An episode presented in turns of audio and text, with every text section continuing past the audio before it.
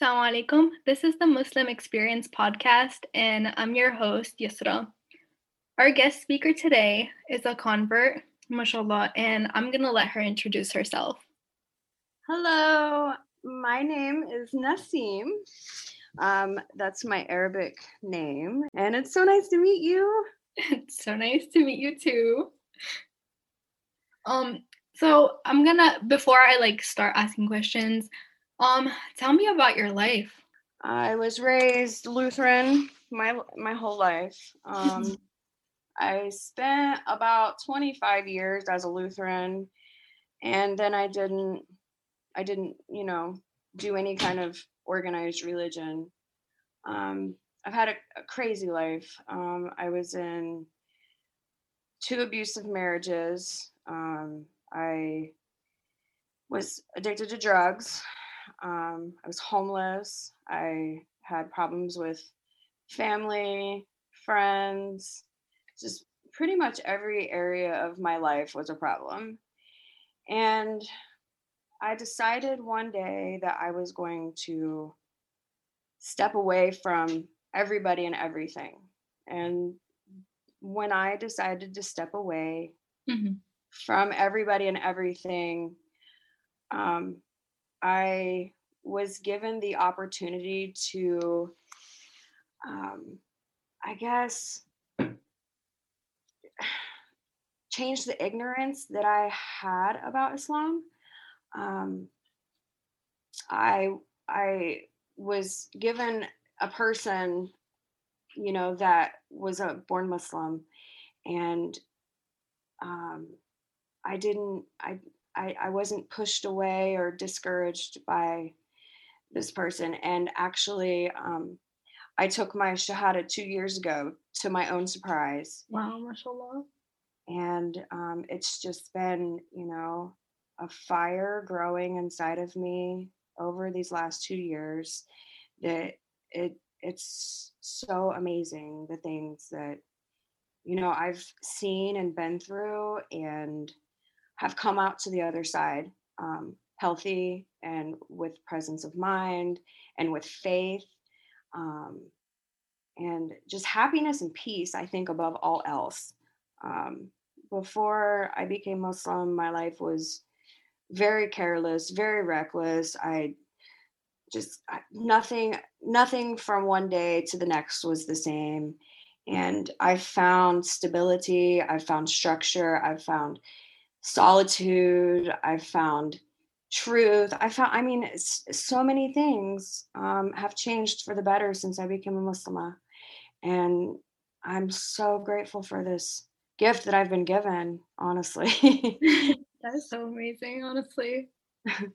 Um how does how does islam help you in this day and age?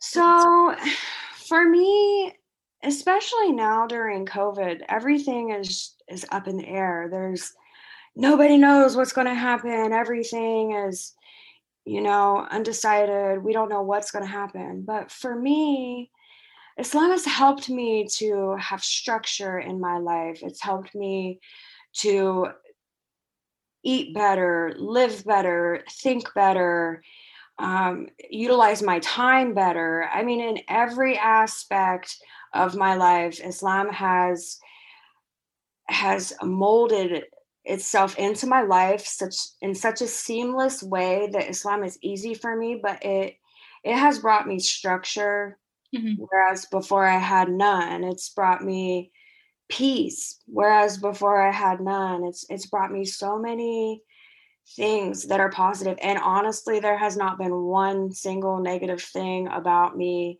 becoming a muslim at all. Nothing negative at all. And oh, it's, it's completely different. um how do you how do you make more time for like Islam, especially prayers? Because you know how like there's always so many distractions happening. You know, I just I just do it. Honestly, my conscience will get to me before anything else. If I'm late for prayer, my brain is you have to pray. You have to pray. You have to pray. I start to feel bad mm-hmm. inside, like, oh my gosh, and I instead of doing this, I should be praying. And so I feel like it's just given to me, you know, by Allah that this is something that I have taken. This is an oath. This is a testimony that I have taken. And I'm so glad that I have that conscience that tells me, you better do this because if I didn't, I would be the worst Muslim. I would I would be a lazy Muslim, but you know, my conscience is a gift because it makes me feel guilty for the things that I don't do right. Mm-hmm. And and I, I mean that's that's most definitely Allah. You know, you need to pray your prayer. Okay, well, let me just do this. No, that's not no. that's uh-huh. how it comes into my mind or into my heart. It's like, no, just do what you're supposed to do. Yeah, because I mean, if you miss like one prayer, I feel like it just it ruins the whole day. It ruins the whole thing. And for me, the most important prayer of my day is Fajr. Like I have to pray Fajr every day. If I don't, I feel so discontent inside my soul, my spirit. It just feels so discontent. So, you know, and I crave that feeling that I get from Fajr. I get the most calm peacefulness from praying, any prayer, but especially Fajr. Um, and it's it's so it's it's so nice to finally be at peace after all of these things that I've been taught by, you know, my previous religion, Western media, people's opinions. Um, it's so nice to just go with what feels natural and just Islam feels natural. And I'm just so glad I have that. I'm glad you do. What are like what are some of your weaknesses in faith? Like how do you overcome them? And- um mm-hmm. go ahead. Sorry. No, you're good. You go ahead. Um, you know, I guess I guess my some of my weaknesses are that I wasn't born. I wasn't I okay, so I know that we are all born Muslim, but our parents convert us. So I guess my biggest weakness is the fact that I wasn't I wasn't brought up as a Muslim because you know I I told you this when I spoke with you earlier. You know, I feel like I'm a baby in Islam and there's so much that I have to learn and I don't claim to know anything at all really. Mm-hmm. Um, and I think that that for me is my big my biggest weakness because had I been brought into you know Islam as a child and I was raised in this religion um, I think a lot more questions that I have would have been answered a long time ago. But also at the same time, I think that if I didn't come to Islam the way that I did, I wouldn't appreciate it the way that I do now. You know, because a lot of a peop- a lot of people, when they're born Muslims, they almost take it for granted. And then somebody like me who has little to no exposure to Islam, and what I have been exposed to has been negative. Um, it automatically almost biases me to the religion um, based on you know the culture of, of america where i'm from. Um, and so for me i just feel like part of me wishes that i was a you know born and brought up into islam like you were but at the same time i'm grateful that i wasn't because i wouldn't be able to appreciate it for what it is. Yeah. You know there's so many people that they say they're Muslim, but they they do things that aren't Muslim like, you know. And mm-hmm. I think that that's just a failure of, you know, their their own faith. Honestly, oh, um, sure. A lot of people don't understand that, you know, Islam isn't just reading books and quoting hadith and learning to read Quran. It's not just that. It's you know it's so much more than that and for me i i was living like that before but i didn't know what to call it um and people a lot of people called me stupid because i was so nice. Oh well that's that's stupid. Why would you be so nice to that person or this person or you know but that's just me. So you know my biggest weakness is not my biggest weakness. It's in fact my greatest gift because I can appreciate Islam as a whole without the politics for what it is, and that is the religion of peace. And, you know, I finally am at peace through all of those things that I've been through. I can finally just relax and let God take the wheel because me living the way I lived before, it was only to serve myself. It wasn't to serve God, you know? Yeah. And you really so, found your way like this. Yeah. And I mean, I, I'm so blessed by it. And um to have this opportunity.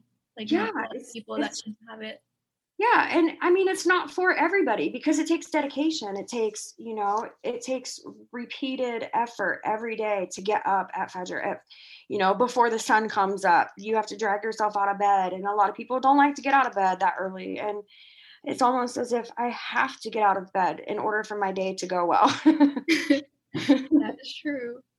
Um do you want to like do you want to tell us um like any stories before you converted I mean, there were there was there's so much. I mean, in in the church that I was in prior, it was, mm-hmm. you know, you pray to Jesus. But my questions, I ha- I always ask questions. Why am I praying to a man? You know, that didn't make sense to me. Um, there were so many things that, in a religion sense, Christianity didn't make sense to me you know the the the books of the bible they're all written by different people and they're changed and the bible's been changed and people misinterpret the bible for their own you know self-serving purposes which i you know there are people in every religion that do that. And um you know i was very active in my church prior. I was a school teacher. I was a choir member. I was an acolyte for Sunday services to do candles and communion and I did catechism. So, you know, I was I was really active in my church and I never felt the peace then that I do now. Mm-hmm. Um, you know, 25 years plus in that religion and it's it's all you're a sinner, you're a sinner.